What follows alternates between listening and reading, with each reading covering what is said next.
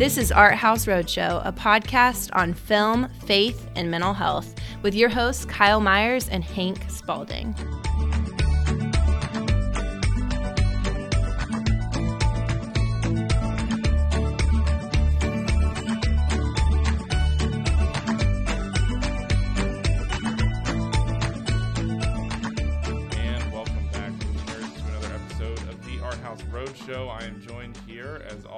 By my co-host, superior, intellectual, jousting partner, and dear friend, Kyle Myers, uh, to talk to us today about some movies. How are you doing today, Kyle? I'm doing pretty good, man. I'm Doing pretty good. Very excited about our uh, holiday Christmas break coming up here. Yeah, Feeling energized.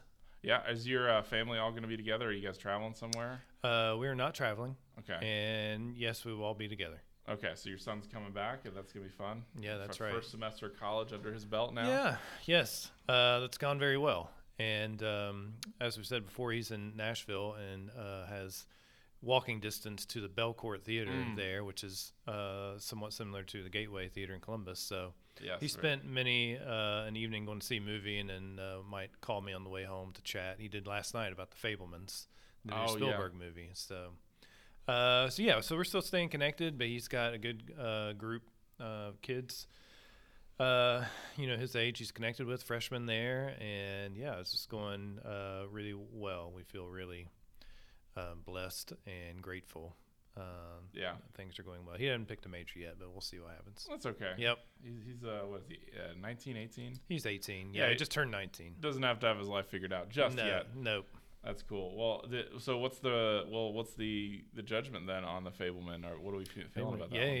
yeah. Uh, I haven't seen it yet, but uh, he is into it uh, intensely Okay. and really enjoyed and thought uh, Spielberg did a good job of qualifying, you know, his own story and cinem- in cinematic terms. And so he's highly recommending it. That's oh okay. All right. So you gotta you gotta recommend here on the Fabelman as you're heading into your holiday season, uh, and head into that movie theater. Maybe give it a watch. That's right. Well, uh, speaking of watching stuff, uh, we are heading into the holiday season, which has a very specific set of uh, classic holiday films, such as uh, "It's a Wonderful Life." Um, you know, obviously uh, on the more kind of, um, I think, meaningful side, but then everything from you know National Lampoon's Christmas Vacation to uh, um, the Jingle All the Way with Arnold Schwarzenegger. There's all different kinds of films. So, Mm-hmm, what are we watching? Um, I'll go first today. Um, I the one mo- one Christmas movie I've watched recently. I try and watch every year because I just think it's hilarious, hilariously out there. Is called Fatman. And if you just watch the trailer, it's easy to fall in love with this film uh, because Mel Gibson plays a very disenfranchised, very uh, disillusioned uh, Santa Claus who's trying to scrape together enough money to pay for Christmas. And an unhinged Mel Gibson movie is one of the best kinds. Yeah, right on. Mel Absolutely. Gibson movies. Absolutely. And so the storyline of this film is basically uh, there's a kid who uh, comes from wealth, who's you know uh, very disconnected from his father, classic trope, and gets coal for Christmas due to his uh, bad behavior. Hires a um, a quote unquote assassin to kill Santa Claus, who is played by uh, Santa Claus, who's played by uh, Mel Gibson Mm-hmm. um, and it's fantastic. There's not a ton of violence. Like I, you know, there's Violent Night right out now with uh, David Harbour. I don't think it's that kind of level of violence, but the kind of realism they bring to Santa Claus, Christmas, the North Pole, and kind of the struggles that he must have as a kind of immortal being, for lack of a better term, I think is fantastic and hilarious. If you go into it like just knowing that it is preposterous, like on the front end, I think it's a really enjoyable Yeah. film. And so that's that's something I've watched recently. Highly recommend. um, on the non-Christmas side, one movie that I watched recently that is still in theaters right now is The Menu, uh, which is a Mm. very interesting film. Um, I've read a few interesting reviews of that. Yeah. yeah, I'm still deciding where I'm at. I think it's largely like a metaphor for a critique of film, Mm. underscored by a critique of like the food industry. Mm-hmm. Um, Interesting. Because in a same, in a sense, it's this disillusioned um, chef who's lost his love for um, for cooking. Uh, in, in essence, kind of punishing the people that have ruined like cooking for him, Mm. uh, in a certain sense, and like the ways like the, that he thinks about like the the love that should be poured into cooking and that, that kind of thing very much resonates with uh, filmmaking in that sense. Um, Interesting. it's yeah. a, I think it's a fascinating film if you look at it from that perspective. Ag- Another film, much like Fatman, which is just like it is. It is meant to be a, a horror film, but it is also just like the it's just off the wall. so there's some humor in it too. Yep. Uh, but anyway, that's interesting. What are you watching right now, Kyle? Yeah, yeah. No, I just had a few thoughts going on there. One, yeah, with the with the menu, it's interesting um, to think about the parallel and something I was going to mention anyways. But every ten years, the British Film Institute uh, does a poll for the 100 greatest movies ever made. Oh yeah, yeah. Um, and it comes through Sight and Sound magazine, which is their publication, which has been happening since 1952, which started with like 50 critics, um, and now is like you know um, almost 2,000. oh wow. Uh, not just critics, but you know programmers and curators, and you know everybody involved in, in the business or museums or whatever.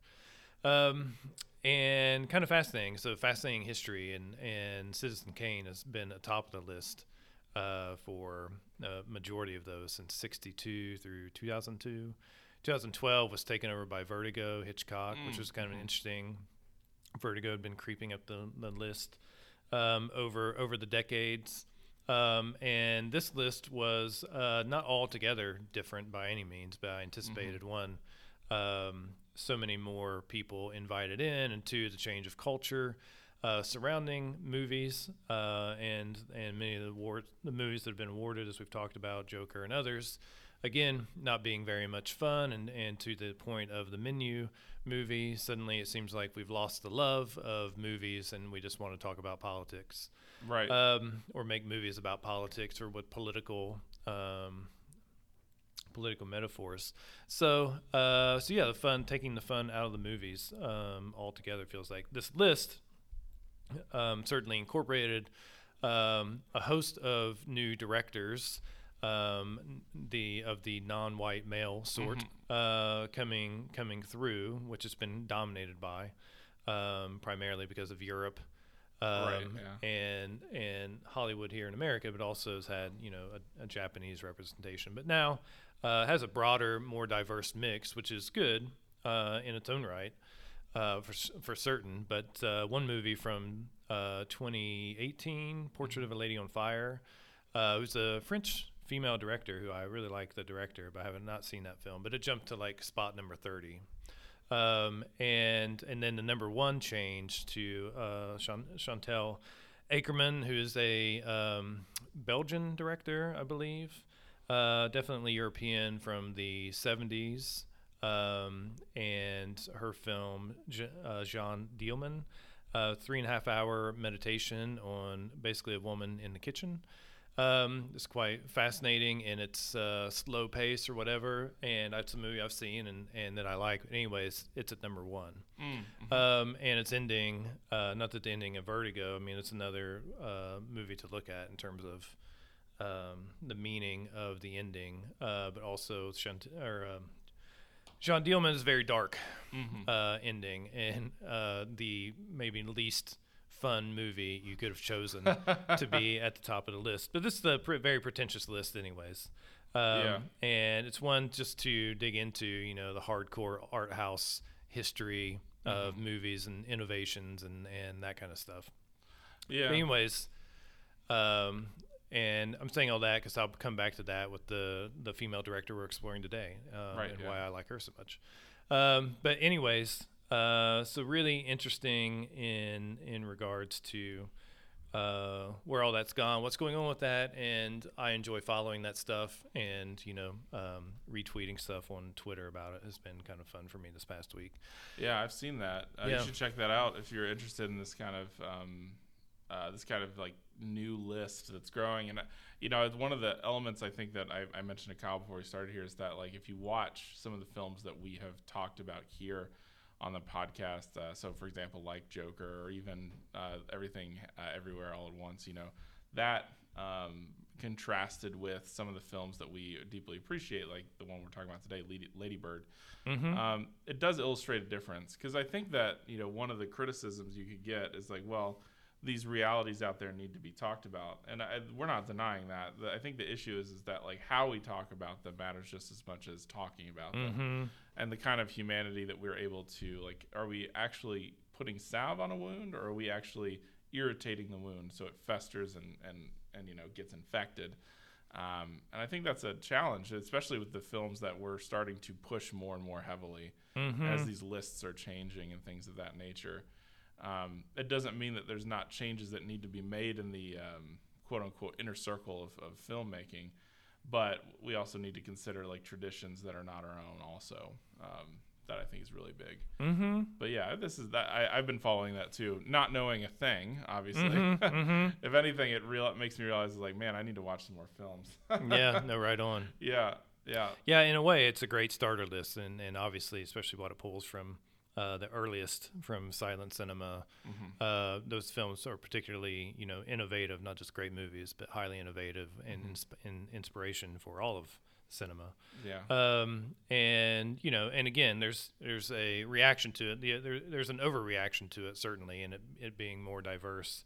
Um, in that it's still primarily the same list, um, with you know 15 or 20 different uh, substantial changes.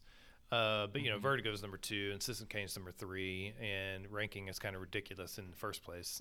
Um, but it gives us, you know, the ability to, you know, uh, one just enjoy the argument and the the process with it, and it is it does reflect uh, culture in its own way, you know, each decade, which I, which I think is interesting. Yeah, and for you, I know that it's not it's some of those on that list. I think you deeply appreciate. I think I remember seeing that the Passion of Joan of Arc is on there. Yeah, Um, and that's that's something that I think if you were to construct your own top five movies of all time, I think that would be in there. absolutely. Um, and so the I think the the thing that's interesting about that is to say like, okay, what is our what is our fa- like our top five favorite movies? And you don't even have to be like a film critic or even you know somebody who's got like high end tastes um, to do this. But what is what are your five favorite movies of all time, or I think the five best movies you've ever seen? What does that say about you? Mm-hmm. I think it's an exercise of introspection too. Um, and you know, I, I've got a lot of friends who are on Letterboxd, like like Kyle is, and you know, eventually, I think I'll finally just have to bite the bullet and get on Letterboxd myself. Mm-hmm. Um, who have their top like like five movies and things like that, and I think it does speak volumes to to who they are as people, um, and not in a bad way. I don't think necessarily any of it's bad, but it shows like what is most important to them. You know, I mean, a movie that I've liked for years, like Three Billboards Outside of Ebbing, Mississippi. Um, that is an interesting for for me um, film because it you know it's a it's a it tells a story about grief, loss, and the changing of subjectivities, but it's not necessarily everything I value. Um, Sure. I really love It's a Wonderful Life, and that's that. I mean, this is all part of like this. I think the trajectory of where we're seeing film go to is kind of an honoring of, of the worst in a lot of cases of us, Mhm. and, and, the, and the whole goal is that is just to examine that. Like they can be cathartic, but catharsis for its own sake can sometimes be um, unhealthy. so Yeah, if it were even that, you know, I'd be that would be more interesting than Mhm. just the uh, preachiness of it. Of like, we need, you know, to make movies to teach people, you know, certain lessons and to change their way of thinking. And it's just a very condescending approach, mhm. um, and not letting, you know, there are things um, that you don't need. You don't need to to tell me that. Like I can see it and I can engage with it Mhm. and you can trust you know me and my intelligence to you know uh, deal with it or i won't be there right yeah, um, and so the people who are showing up you're usually preaching to the choir anyways right. um, it's not going to transcend into the culture you're trying to correct uh, so to speak on either side right uh, the the right or the, the christian conservative side also has its own version of uh, filmmaking and their own studios trying to produce works that will be uh, appreciated more specifically by a conservative Christian Mm-hmm. um, person, and that don't you know aren't going to transcend. They're not going to convert uh, anybody who's not within the framework. Um, you know themselves, and so both sides have their version of that. Mhm. Um, it's just on the left side they tend to be much more elitist in Hollywood at the moment. Um, and so it's all yeah very interesting in like you know where where is the middle and where do we again looking at how we tell stories and how um, the impact of the Christian theological narrative Right. um, you know uh, comes in and it doesn't need to be preached Yeah. um, you can just see it and that's the thing that inspires us Yeah, yeah, that's the powerful thing about it. I mean, the and it's that's we talk about art, right? The the fact of like film being a medium of art. Um, you know, the thing that transitions from art to, um, I would say, spectacle. Um, and a spectacle is not always a, like a positive thing. I would think it's in spectacle. It's it's like something like a it's a kind of like domineering narrative that must itself shape and form. Art is itself something that invites participation instead of demanding it. Mm-hmm. Um, and I think that like you know that decision making, like so for example, when you watch something like The Joker, it's demanding you to make a decision. Uh, sure. When you watch something like Lady Bird, you're transfixed into a different world that you are being invited to. And I don't think that's it's a not it's not a demand, it's an invitation, which I think is like it opens up this kind of sh- like the point you're talking about. Like, don't shove it down my throat. Like, take my mind seriously and let me participate in the the Mhm. act of creating this art, you know, Yeah. that you're making. So yeah, yeah, yeah.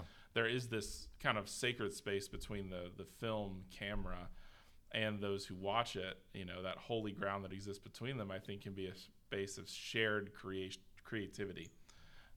Right. And that's I think powerful. I don't know how I got off on this tangent. I'm sorry, I hijacked your whole thing. No, no, no, no, you didn't. And but I think Lady Bird's a great example, even though the you know faith religion component is a little more on the surface because she goes to a Catholic school. Right. Um, but ultimately, especially because this is autobiographical um, for Greta Gerwig, the director, um, and literally going to that same high school in in Sacramento. Um, but ultimately, yeah, she could uh, have an intense reaction, and there's a lot of you know very anti evangelical movies, anti Catholic movies uh, that exist out there. Uh, But hers is very reconciled, right? I don't know that she's um, Catholic or practicing at all now, but you can see her in reflection in telling the story. Like it's a she's she's allowing for the experience uh, and finding the value in it. You know whether or not you know she's a professing Catholic or Christian. I don't know if she is. Uh, there, there's a reconciled um, experience or or reconciled um, expression of the experience uh, rather than being like super ultra pro Catholic or super anti Catholic. You know, she's just um, evaluating uh, her experience in a way that allows a lot of good stuff to come out of that. I think. Yeah.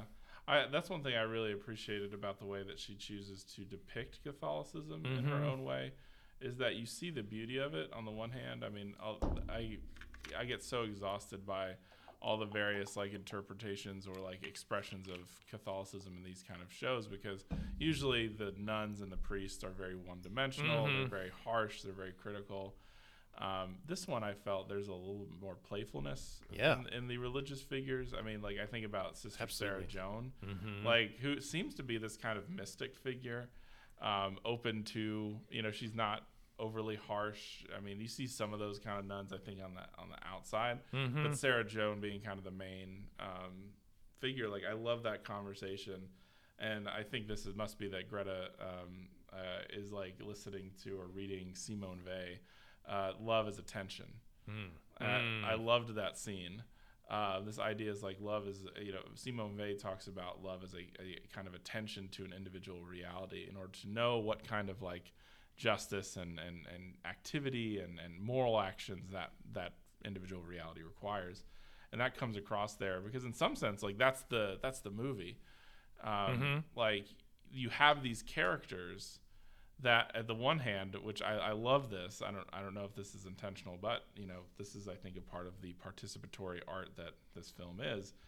Like her mom, for example, her mom is cast very much as the villain early on, but there's that shift that happens whenever um, you know the uh, um, the uh, I think her name's Shelley, the boyfriend, this kind of the girlfriend of her brother Mm-hmm. says like, "Oh well, you know, I respect her because she took me in when my parents kicked Oh, me out and things like that, and she's kind of warm." And now uh, it's interesting because you, as the audience, then get a new shot of the mom too, like at work, working with that priest who very Mhm. clearly suffering from depression, and she's trying to very compassionately help him through that and I, I think that's really powerful in the sense that like in some sense like the camera zooms in on individual realities at different times to pay more attention to them at the one hand they they do what we normally do which is kind of pass over and just think okay this person's horrible. This mom's overbearing or Mm-hmm. too harsh or things like that. But then they give you a more intimate picture. They pay attention to it, Mm-hmm. and it's powerful. Mm-hmm. Um, and they do that with all of the, I think, the Catholic characters too, as well. From you know Sister Joan to uh, I, Father. I think um, uh, I forget, he was the one that was over the the the play The musical, yeah, yeah, yeah. The one who's depressed. Yeah, the Yeah, I forget his name too, but he's great. Yeah, he's even the coach. I don't know. I, yeah, yeah, sure. like he's just doing his Yeah, best, you know. so and he celebrates with the kids Uh-huh. and things like that. But you know, I can talk about this all day. But you know, what are your, your kind of thoughts about this? I know you have connections to Little Women too, as terms of like how this uh, author or this director really approaches these topics. Yeah. Uh, well, we'll we can move back to um, Little Women in a moment because in, in a way, I think visually, uh, well, first of all, it's just a great uh, meshing of um, Greta Gerwig and then Louisa May Alcott, you know, uh, who wrote the, the book Little Women, and bringing those things together. But with Lady Bird, you know, it's very much because Little Women is basically Louisa May Alcott's, you know, experience. That's her autobiographical, you know. Right. Um, and uh, but with Lady Bird, you're getting primarily, you know, Greta Gerwig here. Right. Um, and uh, I mean the things. What? So what was your question again? Just like what's, what's kind of the overarching themes that you see here that are significant? Yeah. Well, so in both, but uh, re- re- specific to Lady Bird, because uh, Saoirse, the actress, plays you know both the lead roles, and they're very similar.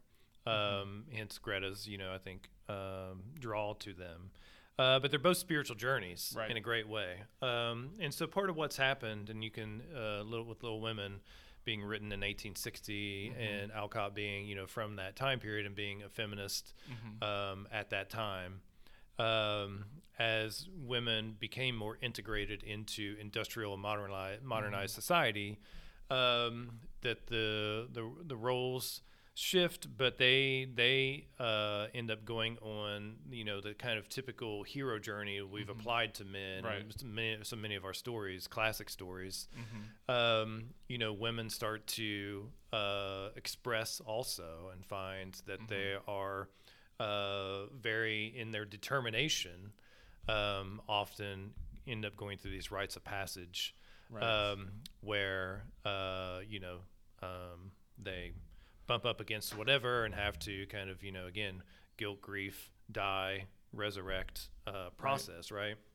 And so, not that that didn't happen for women previous to that, but that's become a very common human experience in the civilized world because uh, determination is what you know we use to get ourselves from one place to the next, and taking control uh, and being in control is a very you know intense um, temptation for us, right? Right. Um, and so, but it's something again, the- theologically speaking, regarding um, the journey of Jesus and what we're being called to in terms of submission and giving up and letting go and all this lang- forgiving, all the language we use that's basically anti-control, um, is always a challenge to this journey of determination, you know, that we find ourselves on, um, taking hold of the wheel, so to speak. Anyways, um, so what happens once a couple of things are revealed in the in Lady Bird in the movie? Um, that her uh, initial boyfriend Danny, um, it doesn't even come out as gay, but he's found out to be gay Right. Yeah. um, which one is one of the best um, scenes where he so there she's doesn't know what to do with that and they're you know they don't see each other for a while but then uh, he comes to find her and they talk uh, and it's one of the most compassionate scenes good, yeah. of the whole decade I would say um, him uh, confessing more to her and being anxious that you know like he's confused obviously and doesn't want it out there um, and but anyways they have a great kind of reconciling moment there that's just powerful Yeah. It's beautiful. um, and that's followed by the priest we were talking about who's um, you know exploring depression and also worried you know that that's going to impact um, others and and it's something he's embarrassed about confused about as well. And then the next uh, and and at this time lady bird's been on this journey where she's moved on from danny and she's very uh, her in her own way confused and frustrated with her mom. Um, but she ends up clinging on to uh, the Timothée Chalamet character. Yeah. um, whose name is Kyle, and uh, and because she thinks he's cool and gets her in the cool crowd, and she Right. abandons her friend Julie, which is, um, you know, devastating for Julie, and you can see, um, you know, kind of actively Lady Bird's um, resistance and her just you know uh, just messiness. Mhm. Anyways, all that comes after they show the the crying reconciliation scene and the sick Mm. priest scene. Then they have Ash Wednesday, Right. right, where everybody gets ashes. Uh, on their forehead, and that begins Lady Bird's real downward spiral, uh, where nothing's working out. Her friend uh, finds out that she doesn't really live where she said she lived. Um, things with uh, uh, Timmy, um, Kyle, you know, go south because you know they're she's exploring uh, her sexuality with him, and that's disappointing. Um, she's still waiting to figure out what colleges she's getting into.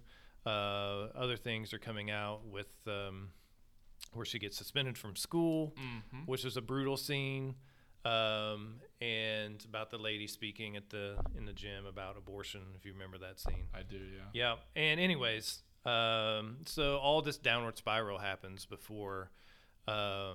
I mean, the biggest scene being she is going to prom with Kyle and his friends, and just discovering like um, this is not what I want Right. and then going to her friend Julie, who she'd abandoned, and reconciling. And that's when um, she actually has access in, in terms of guilt.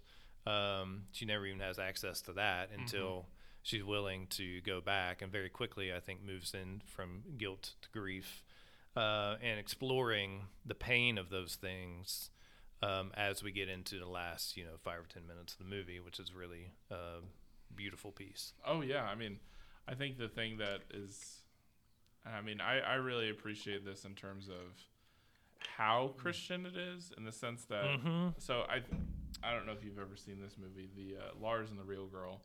Um, that movie is Christian the same way that like there's a church community kind of in the background. Like Mhm. it- for her, it's her high school, and there are these like I think very trustworthy religious figures that show up, like Sarah Joan. They don't overbear, Mm-hmm. um, but they're there. Yeah, sure. Um, and I mean, you talked about the scene with with Lent, you know, with the Ash Wednesday Mhm. kind of like. I love that. That comes after some serious debauchery. Yeah, yeah. for for her, and just and I, I say that not like to be shaming, but to say that like this is her kind of like trying to because Lady Bird feels in some sense kind of constricted by Sacramento. She wants to go to New York. She wants to go to college out there Yeah.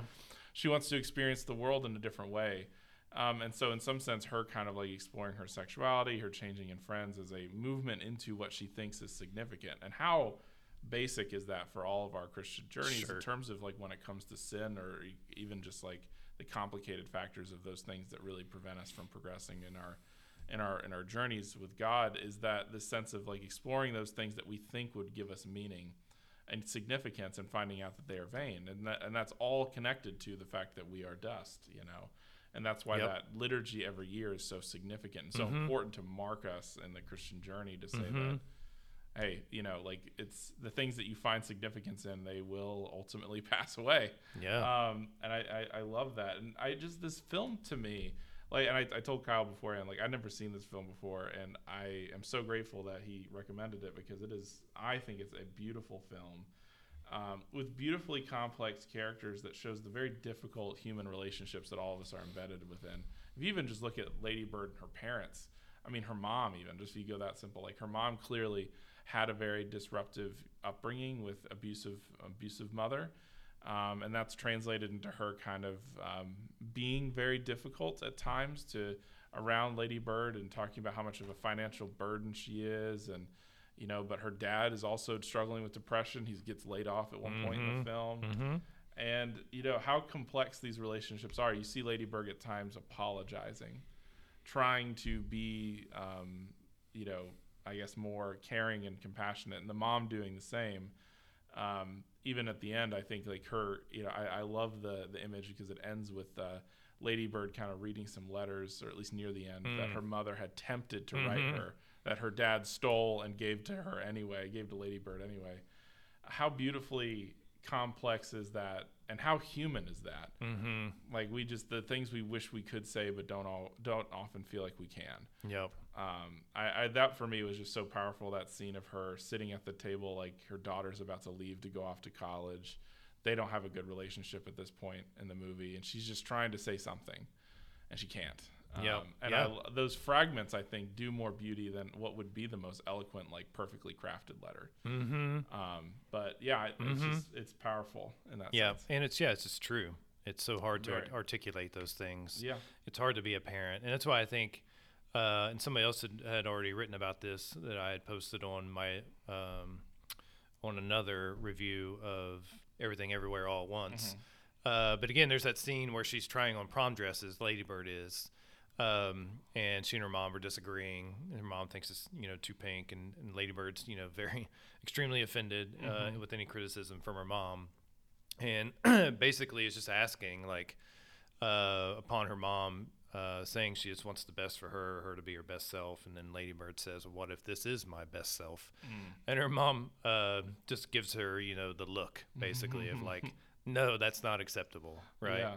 Um, and so again, like that's just, it just rings true the back and forth and um, and you know um, the um, yeah I don't know just the the parental uh, struggle um, in that to you know there's no real um, recipe or obvious method to be able to communicate all things at once right right yeah. uh, both the challenge and and compassion, both the acceptance and Mm-hmm. uh, pushing forward, you know, or whatever. But, uh, but anyways, I like that in in you know uh, contrast with everything everywhere all at once, which is all about you know you have to accept me. If you don't, you know, I'm going to Right. commit suicide.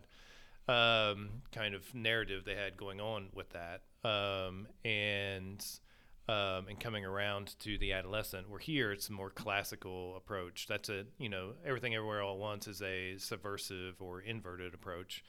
Um, where the classic you know teenage movie with parents Right. is by the end of the movie you know you've you've the adolescent has come around on some level to understanding um, you know the the messiness or harshness of their parents like there's some wisdom Yeah. there yeah yeah And I, I was gonna pick up on that and ask you kind of, especially towards the, like the end goal of each movie, because I also like the scene that brought up to me, like that I parallel with everything everywhere all at once, is that scene where she's asking, because she actually finally does make it to New York, and it doesn't. I mean, and I love this too, like.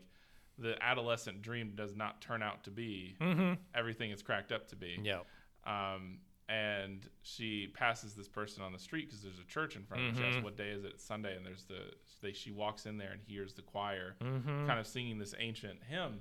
And I, I contrast that with that scene where in Everything Everywhere All at Once they stand before the you know the everything bagel that's nothingness. yeah Like that's the only end goal of Yeah. everything.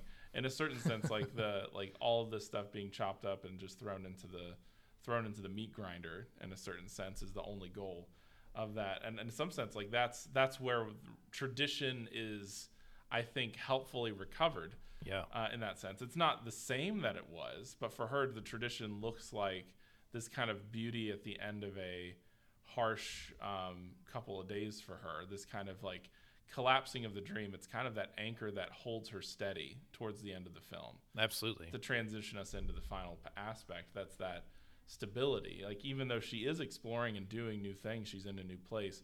That anchor remains, which I think is really powerful. But I mean, did you see connections between that kind of like abandoning of tradition versus the way that Lady Bird seems to at the end of the film really pick up the Catholic faith as her own?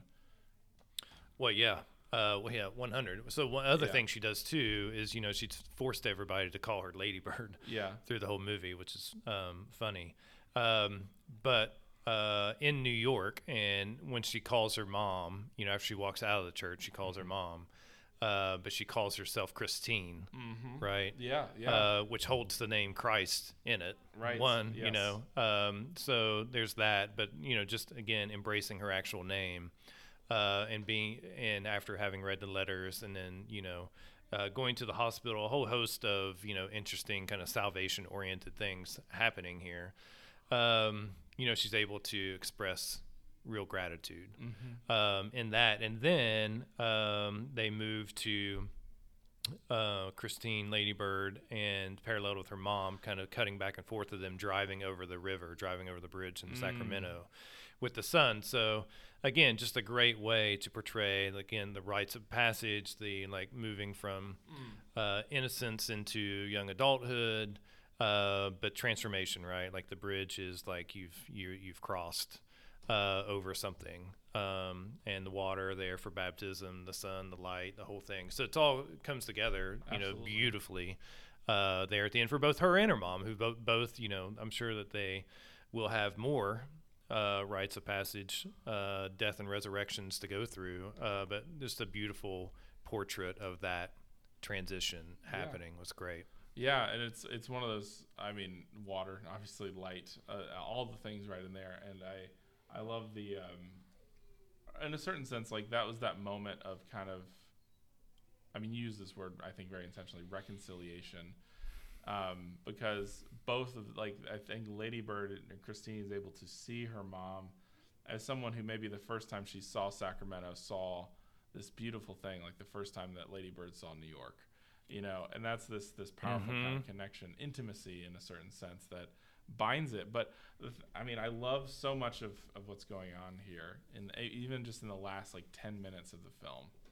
It's just so powerful to me um, and just the continued christian kind of like positive message throughout Yeah, this film. And like it's not in your face. It's an invitation it's it's there as beauty and i think that's one of the things that's really important and, and in some sense can be lost in in our contemporary context the necessity for christian artists like true artists not just um, people who are um, trying to uh, indoctrinate right. um, but rather invite. And I think that's one of the more powerful elements of the Christian faith is that it has this ability to invite people into this orbit. So yeah, Did you have something Absolutely. Yeah, well, um, so the when right before she leaves for New York is when they go. Uh, she and Julie uh, go to see their friend, her friend Danny, in the Shakespeare play they're doing, Tempest. Right. Um, and so basically, uh, as a you know um, portal to this last uh, last part of the movie, uh, their friend Danny, who's playing Prospero, uh, they sh- show this short ver- uh, portion of his speech, which says, "Now I want spirits to enforce, art to enchant, and my ending is despair, unless I be be relieved by prayer." which pierces so that it assaults mercy itself and frees all faults. And as you from crimes would pardon be, let your indulgence set me free. Um, so obviously, you know, when uh, connecting Shakespeare, connecting what is essentially uh, indulgence um, being grace, uh, and then opening up that whole ending sequence we just explained It's pretty pretty master masterful storytelling, interweaving Yeah. um, visually uh, and with you know some some foundational text there as well. Yeah. No, I get it. I get it. And I think one of the things that's really cool about, I mean, I, when I say I get it, it's just like it, that is, mm, that is powerful. Yeah. I don't understand it. That's not what I'm saying, but I, I, I can understand what you're saying, and it's just this. I wish that I could possess that because it's this this idea of this like ability to tell a masterful story is in a sense what the the Christian calendar should do. It um, uh, somebody an Episcopal priest friend of mine said it to me like this once, and I think it's really powerful. We think of like the rhythms that are like articulated within, for example, the Book of Common Prayer, which are very important to the Anglican Episcopal um, tradition. Like there are certain timelines within there. There's the church year. There's the the birth, like death, uh, marriage kind of cycle. There's all these different rhythms that themselves are supposed to insert themselves onto the rhythms that we've experienced in our daily lives. And in some sense, that's what it felt like. The uh, the Christian part was intruding. Like right in the middle of everything, there was the Lentinal service. You know that worship service at the end that inserts itself kind of. But we're in the season of Advent, and in some sense, like I know this is probably more of a Lent film. We've talked about that. Obviously, they have Ash Wednesday right here Mm-hmm. in the middle of it. But um, Advent, I think, is also a very compelling alternative because there's this idea of this darkness seeing light that is so huge. Um, and in some sense, the, the the language that I use with with Advent, oftentimes, especially when I preach, is this idea of expectation. Um, I think there's a lot of great hope in Lady Bird. Um, Mhm. Not only just in her, like she hopes for something, you know, which turns out to not be everything that's cracked up to be, but there's still a new hopefulness on the horizon that's expressed in this gratitude, Yeah. this moment of gratitude. But I mean, if you think about all the other characters too, like even like with Danny, with Julie, with her dad, right? There's that. Be- there's this beautiful scene. I I don't know why it, it just stuck out to me. I don't have kids, and maybe it, you can speak into this as, as a father yourself. Mm-hmm. But you know the the main character, her father, he um he gets laid off pretty early in the film, and he's trying to find a new place to work, and he goes in for an interview, only to find out that his son is also Mm-hmm. going for that same interview, and he spends the time doing the dad thing where he. Um, like straightens his suit and you know fixes his tie and tells him where he needs to go and, and do all that stuff. And there's this beautiful kind of in a sense like you know the dad really needs the job for the sake of the family, um, but he isn't has not abandoned that sense of you know responsibility to and care for his son. Mm-hmm. And I think that's such a beautiful scene. Like that character, I really like Mm-hmm. because he expresses, you know, uh, like there's a lot of people that in movies ex- are express kind of mental health, right? You know, those who struggle with mental health, Yeah. I think in unhelpful ways. But I think he like shows the kind of ways in which mental health, like people who struggle with it, can be some of the most caring and compassionate people that you will ever meet. Um, Absolutely. and I think that that's one of the again one of the more powerful things. Like he's so supportive of Lady Bird. Um, he's he loves his wife. He loves his children, uh, and he's just very kind. Um, Mm-hmm. and I considerate. Absolutely. yeah, and I, I just I love that picture of mental health. The same with that father who himself like he's. He's uh, he's one of- one of the first people that willingly assent, that we see that willingly assents to calling Christine Ladybird Mm-hmm. in the audition, you know, and and he's uh he just seems very kind and considerate. Same with Sarah Joan. These these uh, these figures, even I mean, I, I don't know if Sarah Joan struggles with mental health. They don't really get into that in the film, but this father and you know Lady Bird's dad do the express like do express kind of this side of mental health that I don't think people recognize. Some of the more kind, compassionate, caring, considerate people themselves have the deepest struggles. Yep. I think that's really powerful in the film as well. Yeah. Absolutely. And again, darkness and light, Mm-hmm. that's the theme of Advent.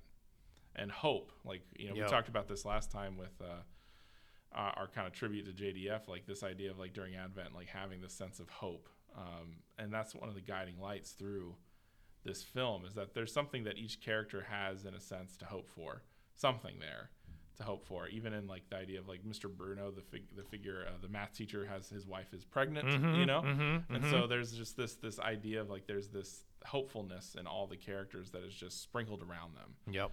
I think in a very beautiful way, and again, masterful storytelling, masterful storytelling. Yeah, I agree. And interestingly, yeah, where Lady Bird leans into Lent, I think, um, in in its own way, and quite obviously, Little Women uh, Mhm. embraces that. that that's the Christmas adjacent Christmas adjacent movie, uh, where they have a very significant Christmas uh, Right, yeah. scene um, in the in the book and in in the adaptation as well.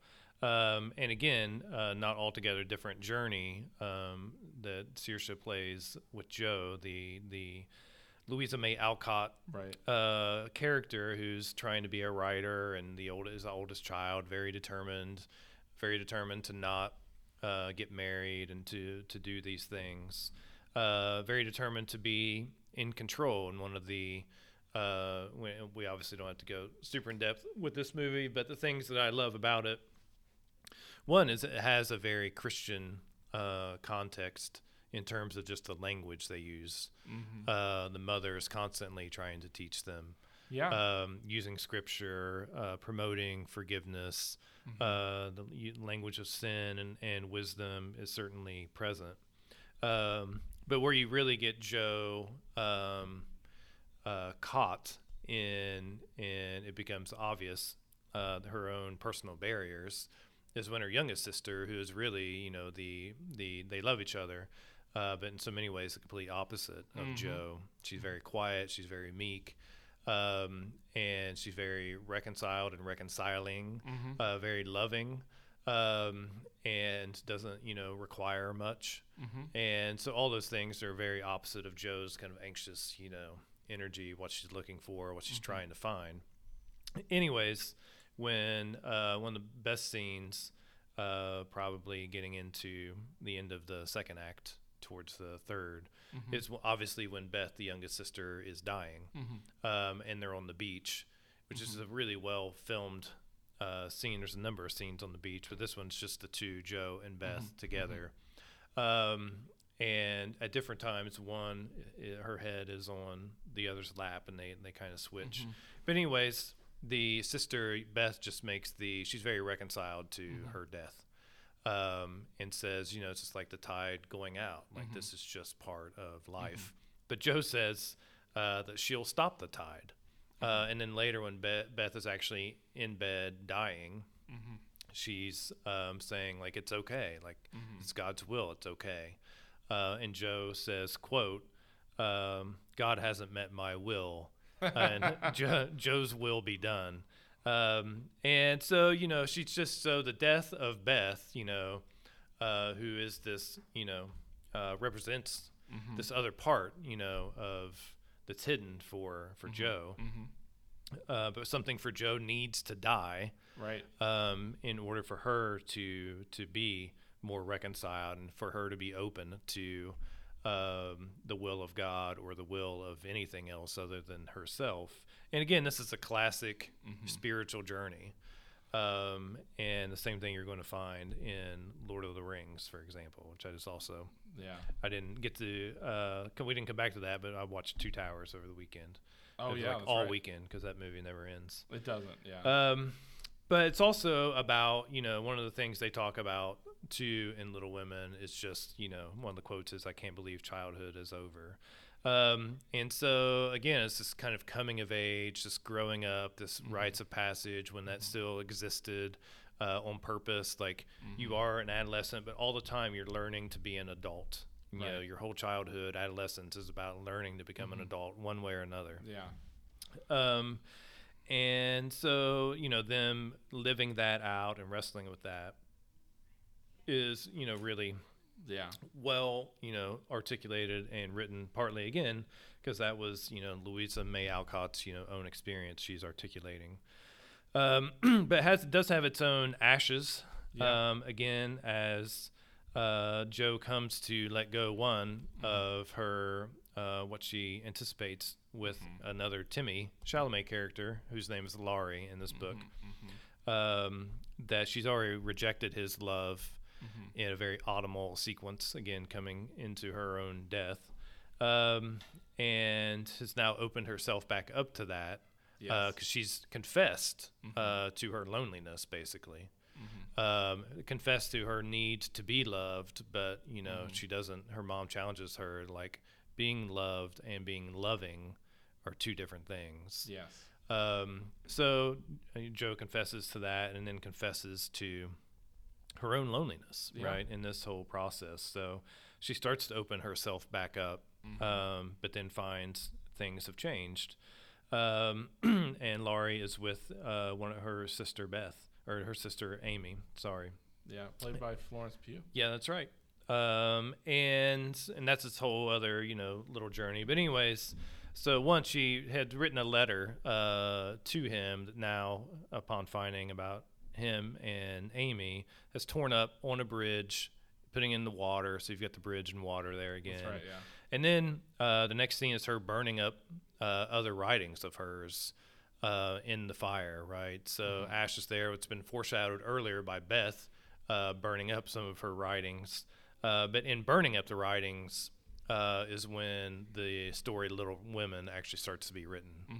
Uh, and the biggest difference, as I understand it, because I haven't seen all the adaptations, like four adaptations Right, of this right. movie or book. Um, but you know, they kind of integrate Jo more directly as Louisa May Alcott uh, in terms of she's writing little Jo's writing Little Women, and she's at the publisher and kind of negotiating her copyright. And they walk it back a little bit because it, um, while they're showing uh, her and her film critic or her um, uh, literary critic, you know, guy professor she connected with in New York, who has kind of come to find her, um, who she ultimately ends up with in the book. But in the movie, they kind of make it out to be like, well, we have to write, we have to finish the book this way. You know, the character of Jo cannot be not married. You know, Yeah. nobody's going to read that. Um, and so they, you know, they change it, um, and somewhat, they're, you know, cynically um, do that, which I think is weird. Um, in particular, because you know, it's like, well, if we're going to make Little Women in 27 or 2019, it has to be, you know, on, like on on the surface feminist. It can't just be feminist on its own way because it Right, already yeah. is. But anyways, um, Yeah, so, somehow that like empowerment can't also include marriage and things like Yeah, that. yeah, yeah. Um, and so it was just yeah a weird insertion in there that actually took away from the power of the ending, which is her. Um, and I forget that dude's name. Is I don't have it in front of me. Friedrich? Yeah, Friedrich. The You know, or something like that. Yeah, but they're you know in the rain, and again there's water, and there's like you know transformation. Um, and then it does actually end with everybody being together, having their all their kids are together, and they've grown up, and they're at the school she started. Um, and it's a beautiful ending. Like Yeah. you know, there's all this birth and new life, you know, Mhm. going on. Um, and according to my son, who's read the book and watched a couple of different adaptations, he says the book is even fuller of you know God's grace in different parts, and the ending is very explicit that being reconciled to their way of life is very important to them. Yeah. Um, all that to say, you know, reading up on Louisa May Alcott, you know, who did not, you know, get married and, and continued to use her life uh, as a, you know, um, uh, in terms of feminism and social justice and those issues in the mid 1800s, uh, in its own way, is obviously very powerful Yeah. um, and illuminates, you know, uh, her writing. Um, and yeah, so Yeah. that was all fascinating. Absolutely, and I think the the element of that that final scene there, like where they they're all there together, kind of almost like in the Last Supper scene, um, Mhm. is this beautiful kind of honoring of what has gone before and what is heading, you know, into the future. Because you do have the kids there, but you have the, I mean, also brilliant cast for Little Women. oh man, yeah, I just, I don't know. Like I always, I was, I remember watching the trailers for that film and being like, "Th- this, this is some amazing. I mean, Bob Odenkirk is in it. Yeah, yeah. uh, but on top of that, I mean, only Bob Odenkirk could be Jo's dad. Though. yeah, for sure. To be fair, I mean Emma Watson is in it. Yeah. I mean, this is incredible. Um, Laura Yep. Dern, obviously Timothée Chalamet, Tracy Letts, who was in uh, played uh, Lady Bird's dad, is in it Yep. in this film. Um, and so I mean, there's there's it's such a beautifully told story, and I, I love how the way that you like you pull out those themes of birth to death to life, uh, all of those things. Again, the movement from guilt to grief Mhm. to healing. Um, is this kind of this central movement of where where art should take us as as people, um, but that's I think that's really powerful. Yeah, no, it's great. And the actress who played Beth, the sister who who gets sick and dies, I didn't know who she was, but she was, yeah, I think, maybe my favorite actress. Yeah, Um, just her subtlety um, and the things she draws to her, uh, including Laurie's dad, you know, their neighbor who's very wealthy and whose daughter has passed away, and he gives her the piano and all that. I just loved all that yeah, section of the the story. yeah, and it's it's one of those things to treat like illness, and I again this is I think a credit to uh, the director that treating illness not as something that's like a site for pity or even just for you know caricature. It's a, it's a source for hope and life. You know that encourages the very best in us too.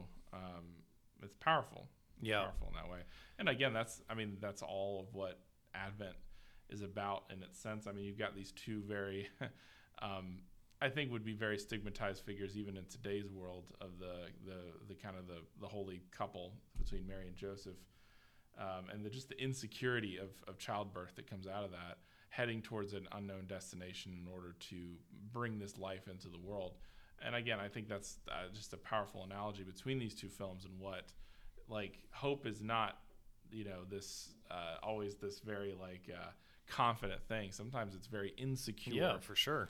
But i think that's the i mean i think that's the scriptural kind of theme of why hope is such a powerful thing it's not supposed to be that or else it ceases to be hope in a very real way Well, hope is vulnerable, right? Right. And we talk the reason uh, you know I'm so harsh on cynicism and especially nihilism, but ultimately they're self-protective, right right? There's no vulnerability in cynicism, Mm-hmm. um, and it's too easy to to fall into. Where obviously hope, um, especially hope that is you know uh, mysterious or unknown, is very subversive, very vulnerable to be open to that Mm-hmm. um, and to move in that direction, right? absolutely Um, and hope is a movement where cynicism is really stagnant. Yeah. So I think that that and looking for that in storytelling um, obviously matters in in not just in what we're reading or watching, but the stories we tell ourselves. That if we're stuck in cynicism or stuck in self pity, you know, we're not moving. Right. Um, and and unfortunately, right, um, the hardest thing for us to do sometimes is be vulnerable and have hope and move forward and try again and you know uh, let go, whatever Mm-hmm. all those things are. But that's what's um that's what moves us or, Yeah. or or holds us back.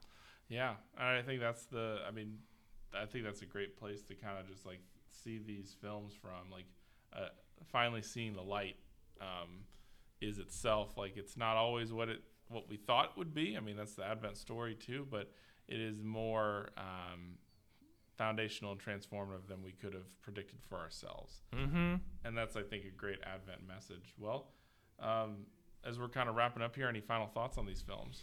I don't think so, man. I think that that wraps it up. Yeah, that's great. Well, I hope you enjoyed the review. We hope that you'll go see Lady Bird if you haven't. It's a beautiful film, or Little Women. Both of these are excellent, excellent films. So check them out. You want to support the podcast, the best way to do so is leave a review wherever you listen to us. Helps other people find us, and it's really just an easy, um, cheap way to help us uh, promote the podcast. And so we will be back here sometime in the next few weeks. Uh, we'll be discussing The Godfather, which is uh, That's right. a great Christmas classic um, this time of year. And so check out that. Um, and until then, we hope that you are well and you're having a wonderful Advent season wherever you're. Uh, so be well, stay safe. We'll see you here next time on the Art House Road Show. And that's a wrap. Thank you for joining us on Art House Roadshow. We'll see you next time.